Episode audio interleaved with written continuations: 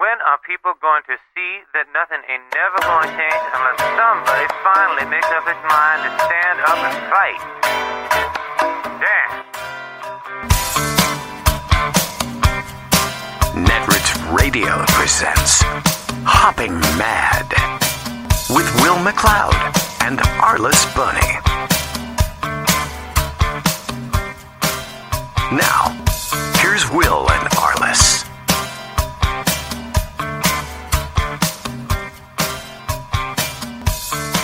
Welcome back to Hopping Mad. Uh, originally, we had a different show than the one you're about to hear.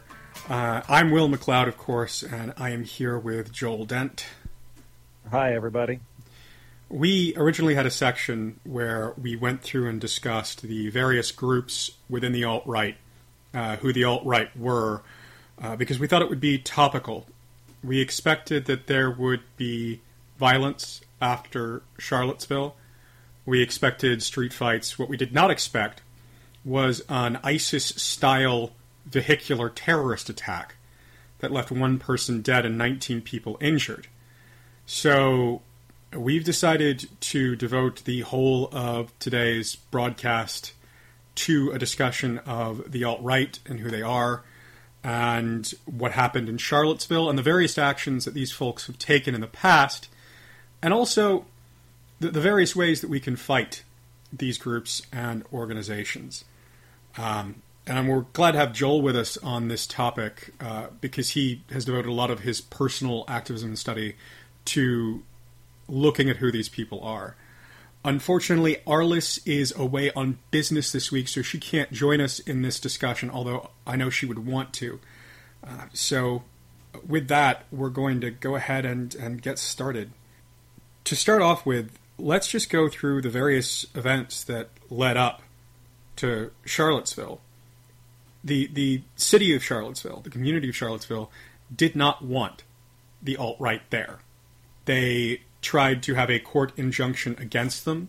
They tried to go after the organizations that were, you know, trying to get permits. They tried to prevent that. They did everything they could in their power to stop this from happening. And if they'd been successful, Heather Heyer would not be dead. One of the things about Charlottesville is it does have a fairly long history with racial violence. Um, post the Civil War, the population of Charlottesville, there was actually more African Americans there than there were white people. But with through decades and decades of really heavy Klan activity, it's been whittled down. I believe the number right now is at about 19% African American. But the city of Charlottesville has a very long, very painful history with racist violence. And so when these people started coming to town, they knew exactly what was going to wind up happening. They knew that these groups were going to be violent, and they did, that's why they did as much as they did to try and stop it.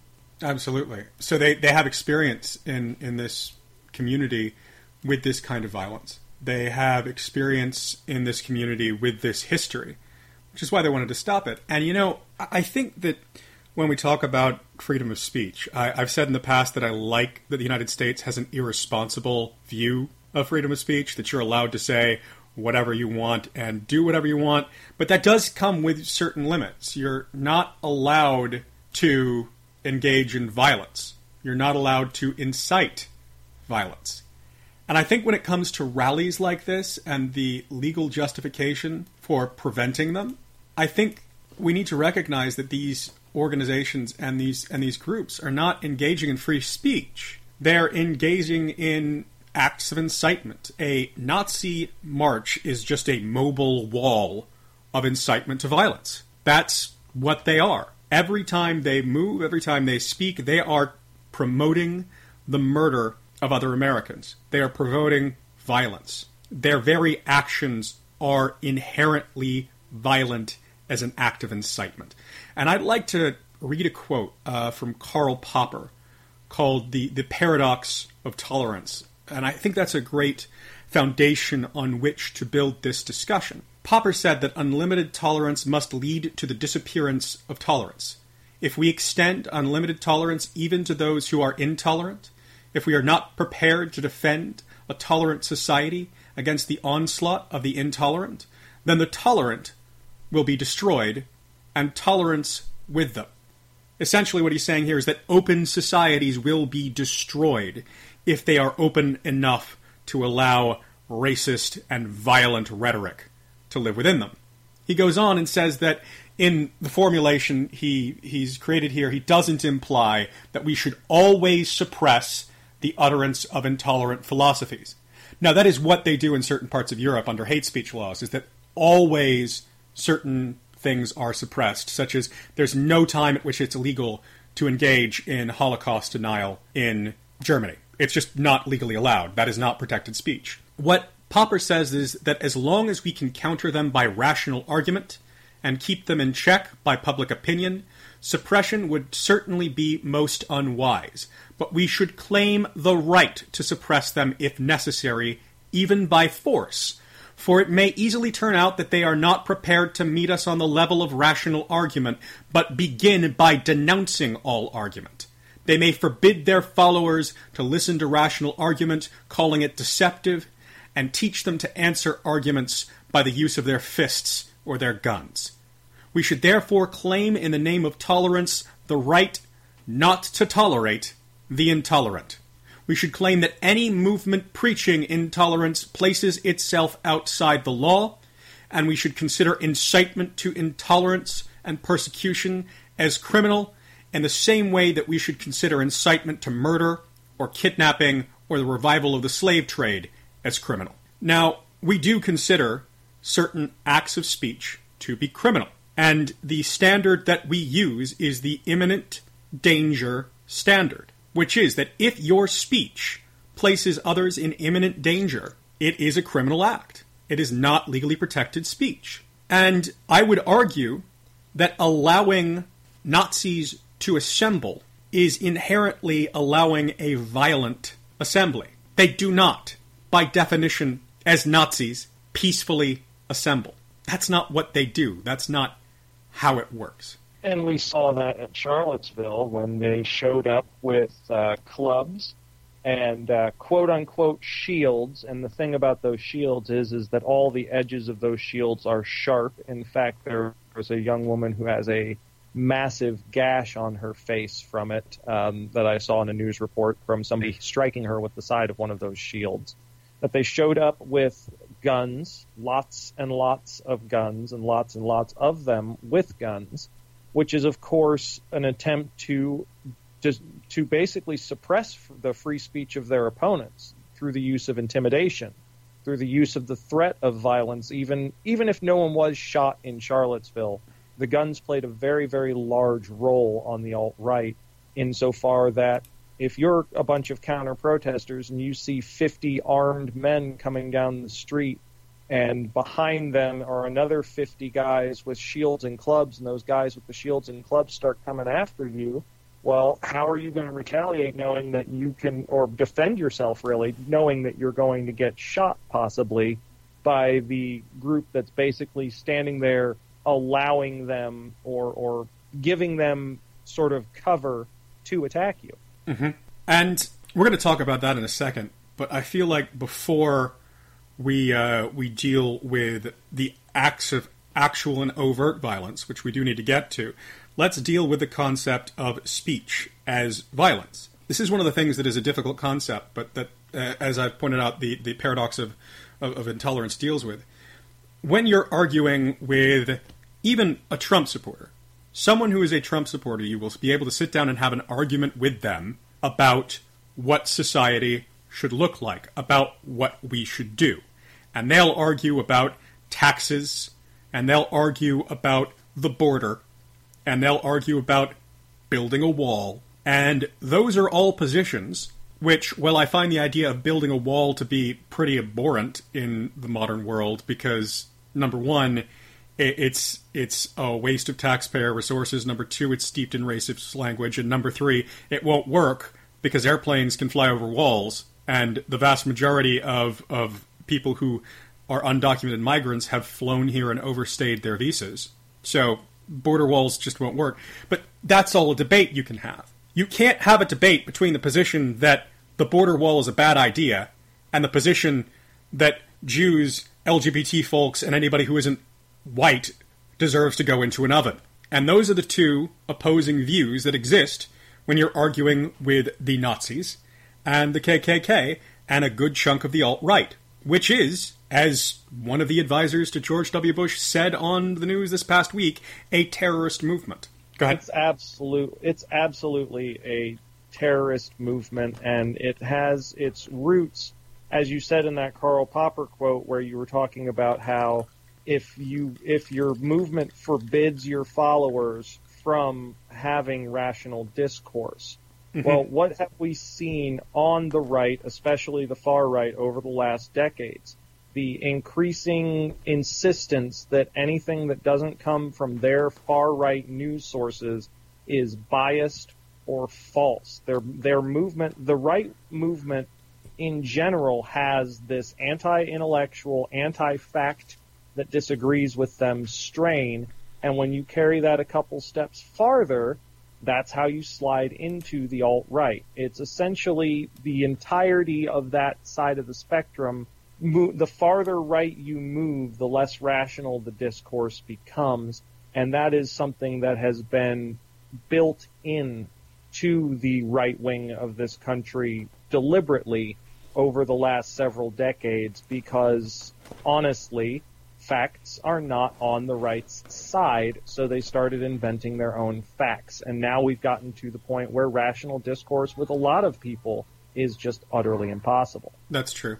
And that's that's a, a, problem, but I think that in a lot of those cases there are ways to deal with that internally. And I and I think we have to deal with this when we're talking about speech as violence and draw a pretty big distinction between views that are stupid and views that are destructive to the idea of the United States and destructive to liberty. So the the alt right view that again we should put Americans in ovens and murder anybody who disagrees with the alt right.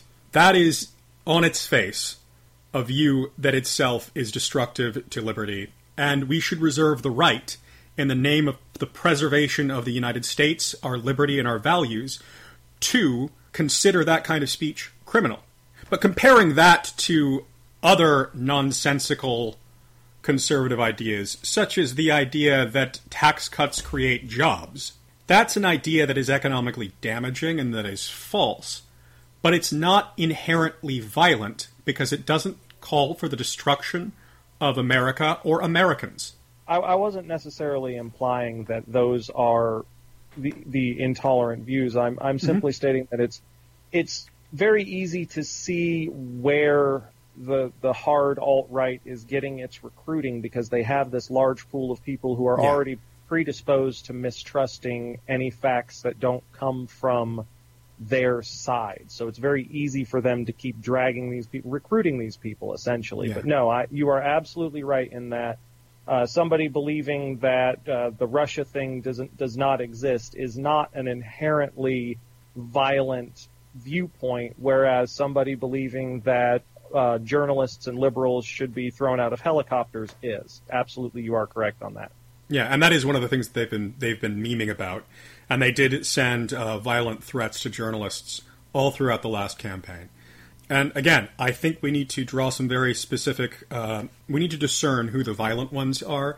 And I wasn't saying you were implying anything, Joel. I just wanted to be extremely uh, explicit about the groups we're talking about here. That we are talking about those who preach violence. Um, oh, absolutely. And that this is uh, these are uh, some some things we need to be very clear about. But to to continue, so we've talked about ideological violence. We've talked about the sort of shouting fire in a crowded theater, that system of speech where you're not engaging in a debate, you're engaging in a shouting match to recruit, to further the aims of your movement, which seeks to destroy the very freedom of speech that you hold and that you are using. Because again, uh, the the alt right and groups like them love freedom of speech until they get control and kill everybody who disagrees with them. They're not using freedom of speech to engage in a conversation, they're using freedom of speech to acquire power in order to destroy freedom of speech. That kind of ideological violence is very different from what we saw in Charlottesville, which was literal and actual violence. Now, before we even get to the ISIS style vehicular terrorist attack, there was a ton of violence that was caused by these groups that marched on Charlottesville, that invaded Virginia in order to spread Nazi ideology. And you mentioned the young woman who was hit in the face by that sharpened quote unquote shield and has a big gash across her face from it. There's also uh, the case of DeAndre Harris, who was a peaceful protester uh, who tried, who got separated from the group of counter protesters and tried to run into a police station's parking lot to get away from the Nazis, and they chased him into the Charlottesville police station's parking lot and beat him very, very severely with clubs. Yes, and uh, th- there were no police officers to even really stop it. Um, the police had a lot of issues that uh, happened in Charlottesville, and one of those was, of course, them consistently backing off of the alt right. And uh, he had gotten DeAndre had uh, in in the interview I read with him, he said that he had gotten into a shouting match or an argument with some members of the alt right, and that then they started chasing him and his friends. He was the one that got caught. Uh, the only reason we really know about this is that a, a, photographer happened to be there and catch it on film and on uh, tape, and it was brutal, unsettling, uh, terrifying, and absolutely showcases what the alt right will do if given the chance. Yeah. They they chased a peaceful protester into a police station and beat him. And the police still have not caught these guys. And let's talk about the police in Charlottesville. They did not have the resources they needed to deal with this. Because the resources that they needed to deal with this are the National Guard. When the Nazis show up and try to attack people, we need actual National Guard units on location to back up the police really, anytime these guys march from now on, there need to be armed National Guardsmen there because these guys bring guns. And I would rather have, instead of a bunch of police officers whose job it is to catch criminals, the National Guard whose job it is to protect civilians from this kind of violence. The National Guard has the training and the equipment to be able to deal with these situations. I mean, the idea that a bunch of riot police are going to be able to handle Nazi thugs with automatic weapons or semi automatic weapons It's just the, police alone are not going to be able to handle these situations. And so, of course, they backed up because the, the threat they got was that they were going to get in a firefight with the alt right. There was one situation where the police got called by one of the alt rightists, uh, by one of these uh, uh, Nazi guys, uh, called in to the police and said, okay, in that square that you guys cleared, there are a couple of our guys and they're stuck, and we're about to send 200 guys with guns to go retrieve them if you don't get them out. They specifically. Yes, that, was the, that, was on the Vice documentary. Yeah, yeah, I think it was Vice that reported that, yeah. And they, they, they threatened the police. These guys threatened the police. They threatened the people of Charlottesville. They said they were going to send people with guns against these protesters. And in a lot of cases, they beat peaceful, unarmed demonstrators very, very badly. And then they say, "Oh, it's the it's the left who's violent. It's it's left wingers who are violent." Well, actually, there was, and we talked about this uh, before before coming on the air. There was a left wing militia there. Uh, would you tell us about them? Uh, it's a group called Redneck Revolt, and they are a uh, left wing militia. They're a little bit on the conspiracy theory side. They are very hard left. However, what they were doing there, and they showed up armed. I believe there were 40 or 50 of them that showed up. Uh, they did not come there to engage the alt right. That's not what they did. That's not what their purpose was there. They actually formed a perimeter around a small area and used it as a safe haven for counter protesters. And anytime a group of neo Nazis would show up and start marching towards that area with the intent of beating on some counter protesters, the members of Redneck Revolt would form up a line, show that they were there, show that they were armed, and show that they were not going to back down. They did not attack, they did not assault. They simply allowed their presence to be a deterrent to gr- roving bands of neo Nazis that were looking for counter protesters to uh, beat up. But they shouldn't have had to have done that. That should be the National Guard's job, like you said, to come in and handle that sort of responsibility. It should not necessarily be on a private group of citizens with guns because we, you know, we're normal citizens. Redneck Revolt are ordinary citizens. They might not necessarily have the training to handle large groups of neo Nazis. Something bad can very easily happen. Thankfully, in this case, in this specific thing, there were no shots fired. Nothing like that did happen. But their actions were purely defensive, as opposed to the alt right armed militias whose actions were intimidating and offensive. Yep, and that's the point. Is they, they keep saying these these these uh, fascist groups keep saying that it's the left who's really violent, when if you look at all the evidence, the left were by and large the victims of violence here. And the left wingers with the capacity to do a great amount of violence, who showed up with guns, did absolutely no violence at all. In fact, uh, two of their uh, guys ran down, or two of their people, I'm not sure of, of gender or anything like that, but two of their people ran down to the vehicular attack and a- acted as medics before the police showed up. The fact that we had people with medical training on the ground at this uh, protest is one of the reasons that there weren't more people killed, by the way. Is you had people with medical experience on the ground there, including two of these folks from Redneck Revolt, uh, and they were able to stabilize folks before the paramedics were able to get in there and perform other life-saving operations. You look at you look at that, and it's it's pretty clear that this meme that the left is violent too, or that there uh, violence on many sides. Although technically speaking, there there was violence on on many sides. It's just that it was the Confederate side and the Nazi side, and both of those sides need to be opposed. But the the rhetoric that the left is just as, as violent as the right is clearly untrue. I uh, and to just give some some numbers there. Uh, the Southern Poverty Law Center, I think it was, it was either them or the ADL, actually came out with some numbers on terrorist attacks since I think it was 2007. And in that period, 74% of all terrorist attacks were carried out by right wing groups. 2% were carried out by left wing groups, and the other 20 odd percent were carried out by Islamist groups. That is, terrorist attacks against Americans in the United States. We have a, a major problem with this kind of violence. Yes, and we've had it for years and decades now. Um, and the thing about the meme about how the leftists are the violent ones is that is quite literally straight out of the Nazi playbook. Mm-hmm. It's you you go out into the streets, you start fights. When people defend themselves, you come back and you play the victim. And the quote unquote left wing violence that happened in Charlottesville was entirely or almost entirely defensive in nature.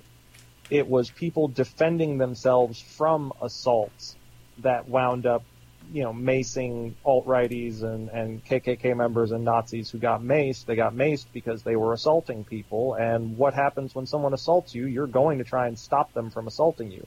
That's not being violent. That's defending yourself. Which, considering the proliferation of stand your ground laws in this country, you would think people would understand, but they don't want to because the way that the alt right is trying to twist this is so that the normal American is going to say, oh, well, both sides are violent. And that's what they're trying to go for. And it's simply not true. Yeah, um, and and to deal with that, one of the things that they always talk about is Black Lives Matter. They seem to, to want to say that Black Lives Matter is the same thing as the KKK, which is on its face absolutely ridiculous because the KKK is a terrorist organization, and Black Lives Matter has been attacked by terrorist organizations twice, or lone wolf terrorists in in one case, and a terrorist outgrowing of the alt right in another. Um, okay, in one case, you had the attack on those uh, Black Lives Matter activists and police officers. I think it was in Texas, where uh, five people were killed and 14 were injured. If you look at that incident, that was an attack on a Black Lives Matter protest by a black nationalist separatist. He was not there to support Black Lives Matter. He was there to shoot people, including people who were there as members of Black Lives Matter. He attacked a Black Lives Matter demonstration. That was a terrorist attack on Black Lives Matter. The other incident was when a group of alt righters fired. In yeah, yeah, in Minnesota. Yeah, uh, four uh, folks showed up, and uh, a guy named Allen Lawrence Scarsella showed up, tried to start a fight with Black Lives Matter activists, tried to encourage violence, and then shot five of them. They came to carry out a terrorist attack against Black Lives Matter. They, I think, I think one of the things that they look at is is riots that have occurred, and they're trying to say, well, that's what BLM wants. No, BLM kind of has has has been really clear that they're not supporting riots, and it's just dangerous situations have happened as a result of anger over the fact that people's children are being murdered. Black Lives Matter is saying, please don't kill us. Would you please stop killing us? That is what Black Lives Matter is saying. But KKK is saying, let's kill all the black people. Yeah, so the the false equivalence there is, is very, very jarring. Yeah. Now, uh, a lot of this stuff has, of course, historical roots, and I would like to get into where a lot of this comes from, historically speaking. Not just Charlottesville, but basically the, the history of violence, of terrorism on the alt right, and, and where all these various groups are coming from. So, um, I would like to speak a little bit on some events that happened back in the 90s that do have resonance here today. For instance, Will, have you ever heard of Elohim City? Uh, I have heard of Elohim City, but let's let's do it this way. Let me point out that real quick before we get to the history, just the very recent history, and then we'll go into that 90s history. All so, right. s- starting with the very recent history, this is not the first racist attack with a vehicle this year, even. I mean, Slate had a great article about how alt righters have been fantasizing about carrying out an ISIS style vehicular attack for a while.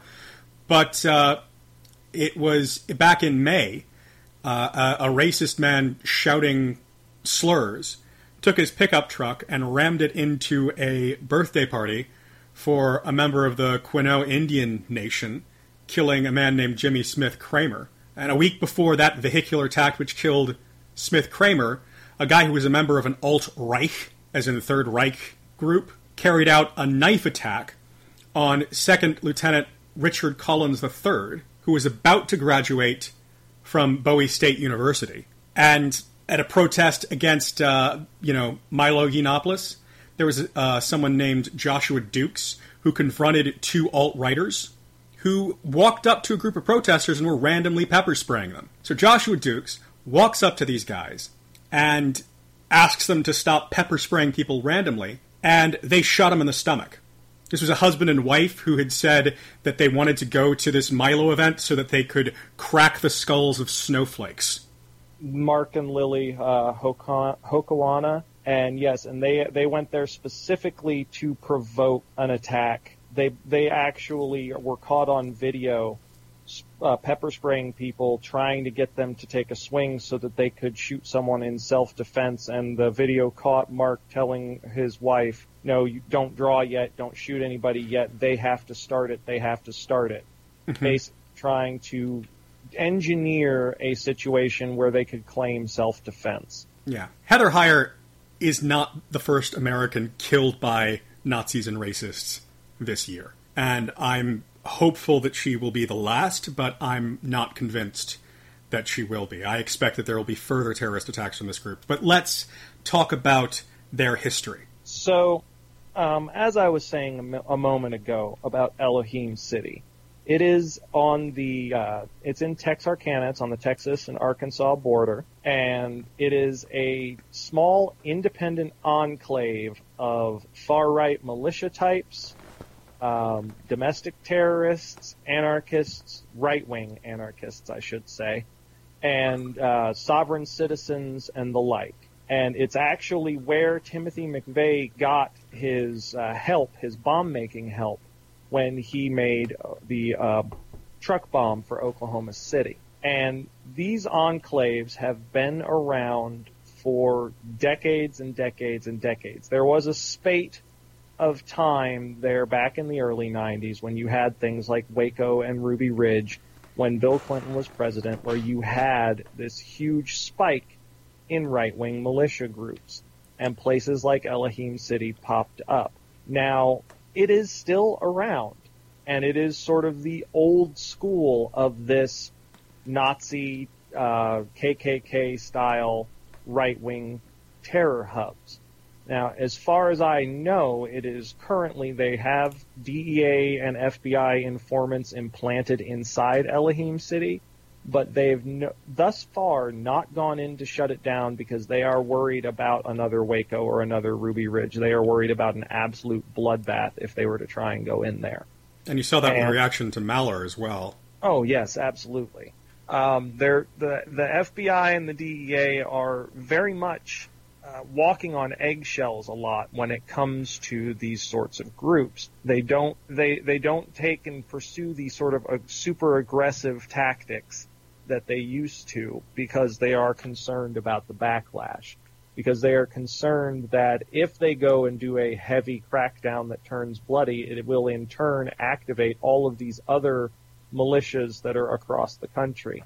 And there's uh, several hundred uh, right-wing militias acro- all across this country, uh, ranging in numbers from you know five to ten guys up in the woods in Michigan to several hundred when you're talking about groups like the Three Percenters or the Oath Keepers.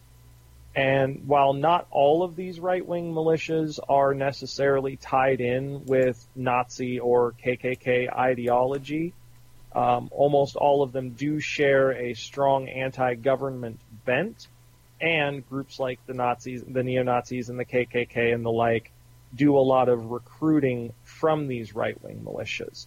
There's also been an FBI report that states that uh, groups like the KKK have done a very have made a lot of effort into infiltrating local um, police departments, and that not necessarily that they've succeeded, but that they are working on stuff like that as well.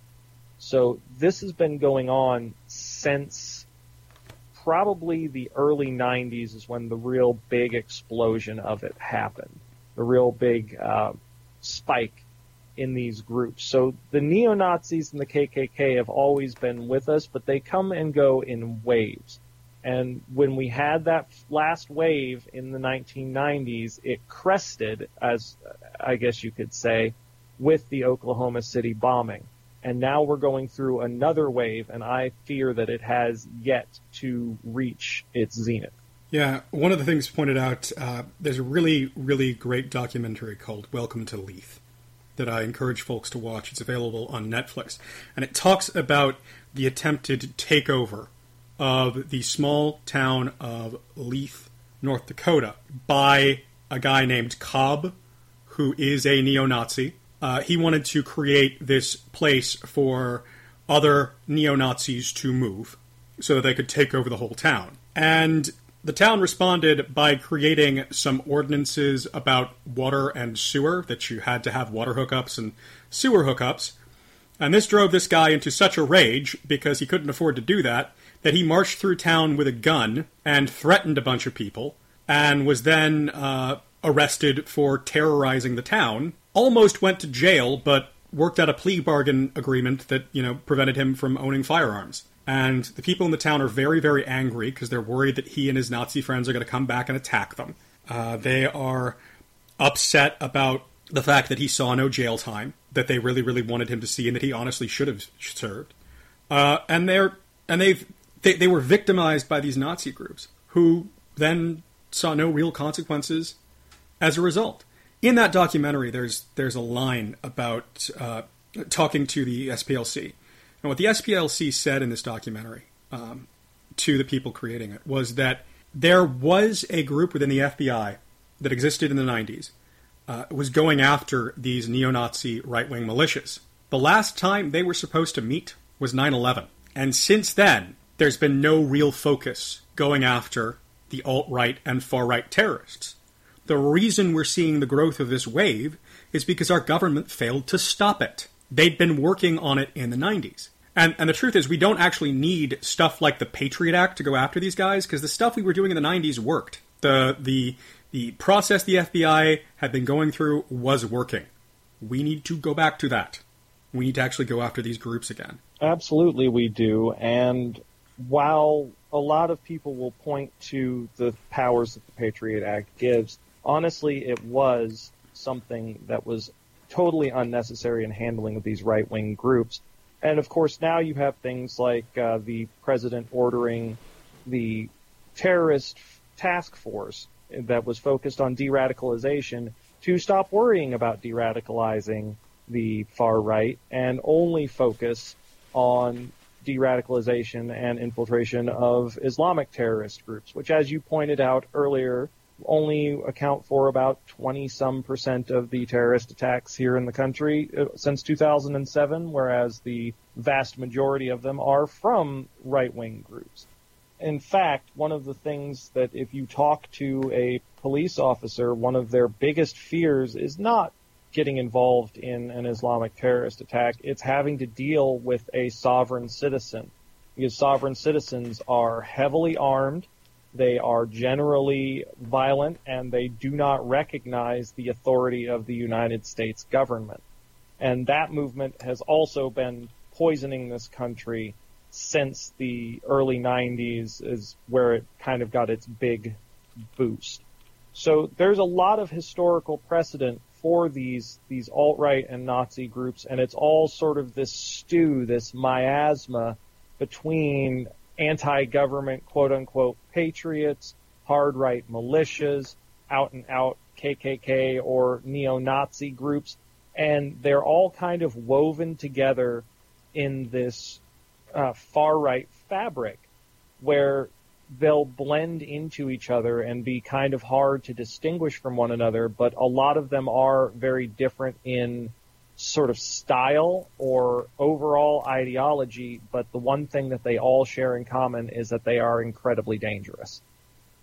Yeah, so um, with the time we have left, let's talk about what we can do about these organizations, and let's talk about uh, things that we ought to support.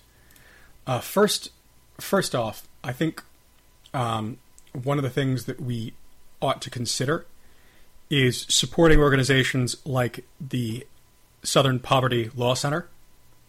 So, if you're someone who donates to organizations, put the SPLC at the top of that list because they are the organization that tracks these groups and that sounds the alarm about these groups. They are the ones who make sure that, that when these folks are going about their business, that someone's watching them.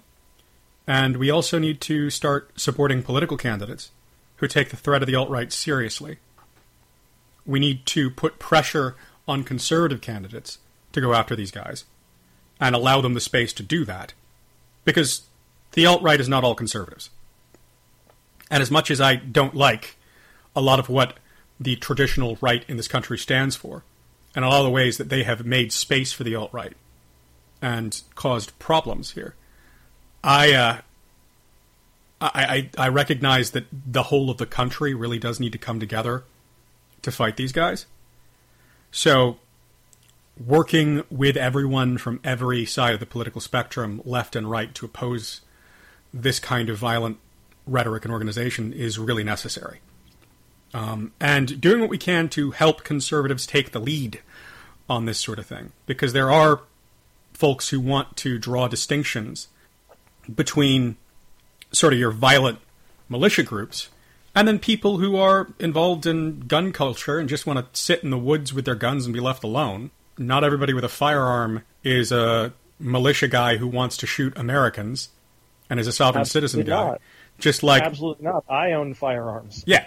Yeah, So we need to we need to respect that, and just as I, I drew some very very harsh and uh, explicit delineations when I was talking about what kind of speech is violence, and that we need to be very careful there. I think we also need to be very careful here, and making sure that uh, we draw distinctions between the anti-government guys and the folks that are just kind of like weird survivalists who sort of think that all of human civilization is going to collapse and they need to be prepared for that, but they're not going to do anything to cause that collapse, and they, you know, are worried that the government won't exist rather than intending to bring it down. And it's it's in the same way that you've got conservatives that agree with Trump. You've got folks that like to sit in the woods with their guns, and they're they're a different group of people, and we need to make sure to draw those distinctions. That being said, we really do need to show up and protest every time these guys are out. We need to show up and tell them no. They want to be able to march unopposed. They want to be able to carry their violence through the streets and smash windows and go after the small number of, of African American activists who will show up to oppose them, or go after the sort of more left wing folks who oppose them, people who are socialists and anarchists on the left. They want to just have those folks that they can attack. The rest of us need to show up. And we need to push our governments, local, state, and national, to call out the National Guard in force anytime these guys have been able to finagle the court system in a, into allowing them to be publicly violent. And one of the other things that I feel that we ought to do, and a lot of people have talked about whether or not it is doxing, but if you are a Nazi that shows up at a public event and your picture gets taken and you lose your job because you were seen to be at a Nazi event, good. As long as we are accurate in identifying these people, if they're going to come out en masse as Nazi supporters, as KKK supporters, then the world should be made aware of who these people are they should be named and shamed. They should not be able to simply hide back in society, come out, have their little racist hate party, and then go seamlessly slide themselves back into the community where no one is the wiser. Yeah. And part part of that is uh, when we are out protesting and or counter protesting, as the case may be, we should definitely have our cameras ready, our phones ready, to make sure that we capture exactly who these people are and exactly what they're up to. Just Absolutely. like we might, just like we might monitor a police officer with our phones to make sure that they're behaving properly. We know that these neo-Nazis and KKK guys are not going to behave properly, so why wouldn't we have our phones on them as well? Yeah, uh, you've got to record them every step of the way because again, we talked about their tactic, which is to be violent and then record people defending themselves and then say that the self-defense was actually an attack on them because how dare you defend yourself from us? That's that shouldn't be allowed, and that's actually their worldview is they don't think anyone should be allowed to defend themselves from these guys. Um, we talked about that weird fascist ideology that the uh, the enemy is both contemptible and all powerful and weak at the same time. And the one young man, I believe his name was Peter Tefft, who got disowned by his family in the wake of this, his father said in the letter that uh, talked about him, he said that his son would joke that uh, free speech was fine, you could say whatever you wanted, it's just that then they would throw you in the oven if they didn't like what you said. Yep. And that's, as we were talking earlier, that's what their ideology boils down to, is people like me who are LGBT or uh, people who are African American or people who are transgender or people who are Jewish all deserve to die. Well, it's And- it's more than that. If you're someone who's listening to this program and you are straight and white and for some reason have been able to do the DNA testing and turns out that 100% of your heritage is from Europe, that generally doesn't exist because, you know, uh, uh, traders got around back in the day. Uh, Europe was not a white place. It was not lily white all the time. Uh, Africans arrived in what is now England before Anglo Saxons did. They were brought by the Romans.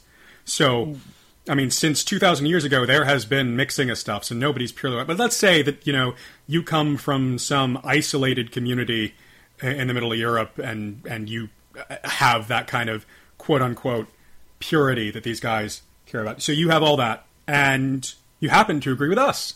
Simply Yep, the the act of agreeing with us on one issue, according to these guys, makes you a cultural Marxist and a race traitor, and you deserve to be killed because you believe differently from them. Even if you are a conservative who believes differently from these guys, the very fact that you don't agree with them means that you ought to be killed. Anyone who disagrees with this movement deserves death, according to these people.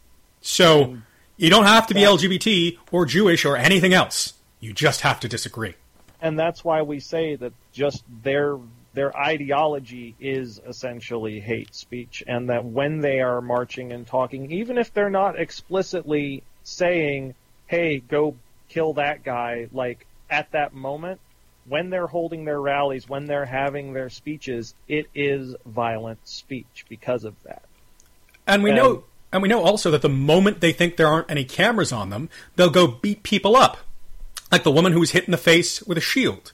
Like DeAndre Harris, who was chased into a police department's parking lot and severely beaten. I mean, Yep. And they'll do it as much as they can get away with. And the fewer of us that show up to counter protest them, the more empty space they will have in between having eyes on them for them to propagate their violence. So we need to make sure because there are there are obviously far more of us than there are of them. There are far more people who do not believe in Nazi ideology. There are far more non-Nazi, non-KKK conservatives than there are these people. There are definitely far more of us on the left than there are these people. If we show up in overwhelming numbers to these protests, they will not be able to do what they want to do.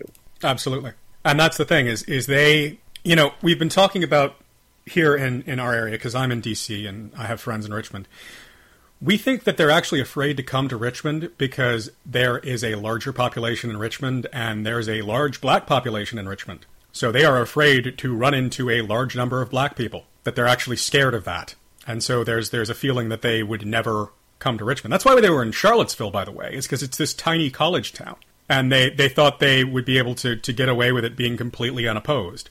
And then, when they weren't completely unopposed and didn't get to have their little Nazi rally like it was a mini Nuremberg, one of them was so infuriated by the fact that they weren't allowed to spew hate that he ran over people with a car, which is designed to terrify all of us into not showing up.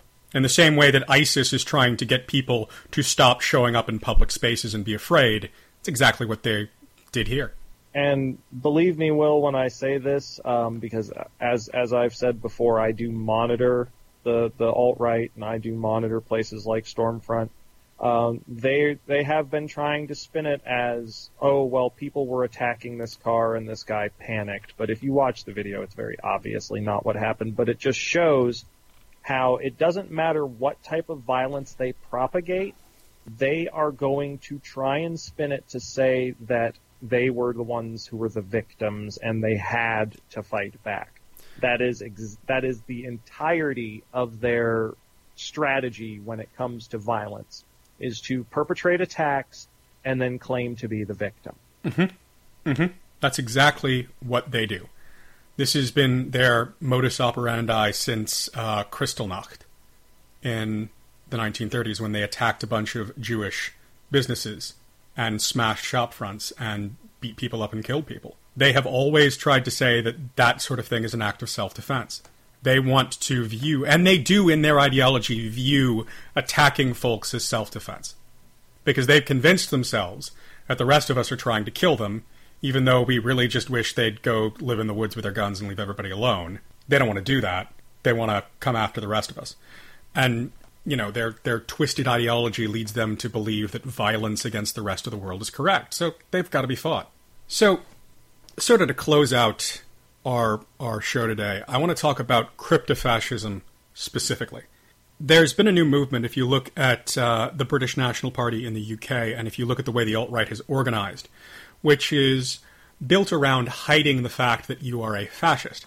And uh, I'll, I'll offer a quote from a guy named Nick Griffin, who was uh, the leader of the neo Nazi British National Party in the United Kingdom, who spoke to a group of far right folks, which included David Duke, who was at the Charlottesville rally. And what Griffin said was, and I'm quoting him here there is a difference between selling out your ideas and selling your ideas, and the British National Party isn't about selling out its ideas, which are your ideas too.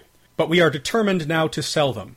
And that means basically to use these saleable words freedom, security, identity, democracy. Nobody can criticize them. Nobody can come at you and attack you on those ideas. They are saleable. Perhaps one day, once by being rather more subtle, we've got ourselves in a position where we control the British broadcasting media, then perhaps one day the British people might change their mind and say, yes, every last one must go. Perhaps they will one day. But if you offer that as your sole aim to start out with, you're to get absolutely nowhere. So instead of talking about racial purity, talk about identity. That speech by Griffin was given to a group of KKK members and neo Nazis. And that kind of idea that they're going to stop talking about racial purity, that they're going to stop talking about killing everybody who disagrees, that instead they're going to talk about identity and liberty and freedom and security and all these other things. That is one of the main reasons that this movement has been able to grow because they've learned not to say we should exterminate entire races to start out with. That whole group of people we talked about earlier who've been propagandized to not trust anything but from the right wing. And you know, Breitbart does this really well. They only show media that pushes a certain political position. If they can find something to blame on a black person, they will. That's how Breitbart does, so they can say, look at all these awful black people and how violent they are. They do the same with Muslims. You could do exactly the same thing with white folks and showing all the various criminal acts carried out by white criminals and portray everybody who's white as a violent lunatic because it's easy to take things and create a context. And that's what these guys are about is creating a context where they start to look rational. They absolutely do. And Breitbart's main sin, especially immediately after the election, was simply how they phrased their coverage. Now, a lot of the consternation that is on the alt right right now, what you were talking about, saleable ideas, is there's a group that's there's a bunch of uh, splits and factions and divisions right now because they feel like the Charlottesville rally was too soon. And these alt righties don't disagree with what happened at the Charlottesville rally. They simply were are arguing that America wasn't ready for that yet, and they're mad that basically their whole ideology has now been exposed before the country was ready to accept it. Is what their argument is. And I actually saw an argument where they cited the beer hall putsch by uh, Hitler, which was uh, shut down by the German government as as an example. Like they're saying, we should do exactly what we did in, in Weimar Germany, where we tried to have a revolution and it failed. These guys are like, well, we tried to, you know, create this, you know, white pushback and it failed. And they're going to keep trying, just like the Nazis in Germany did. Yep, one can only hope that our institutions and our people are going to wind up being a little more resilient and a little harder to fool. And I honestly feel like the internet is going to help with that, but it also does have its drawbacks which allows them to organize in online spaces. Although it is nice to see them getting chased out of those online spaces. For example, uh, the Daily Stormer is no longer being hosted by uh, by the people who hosted them. They tried to switch to a Russian sh- site, and the Russians shut them down. It's it's been interesting to watch this as they get pushed back into the dark web where they belong. And as long as they stay on the dark web, you know, they can have their little hate site. It's when they're on the main, you know, Google index that they have a much better chance of recruiting. Mm-hmm. and I can honestly say with a little bit of relief, it's been kind of nice for me not having to go over to the Daily Stormer and see what those jerks are talking about as part of my sort of alt-right watch routine that I do. Though I do have to admit that since Charlottesville, I've kind of backed off on it a bit just because it's been sometimes your soul needs a break from that stuff before yeah. you you can't stare into that abyss for too long. Absolutely not. So that's our in-depth coverage of the aftermath of Charlottesville, of the alt-right, their beliefs, how to fight them. Uh, we will be back next week. Arliss is still away on business, but uh, please tune in. There is no extra mad portion today, but you can find this podcast on iTunes, Stitcher, and Google Play. And of course at our website, imhoppingmad.com. So tune in next week. But coming up is Kagro in the morning here on Netroots Radio.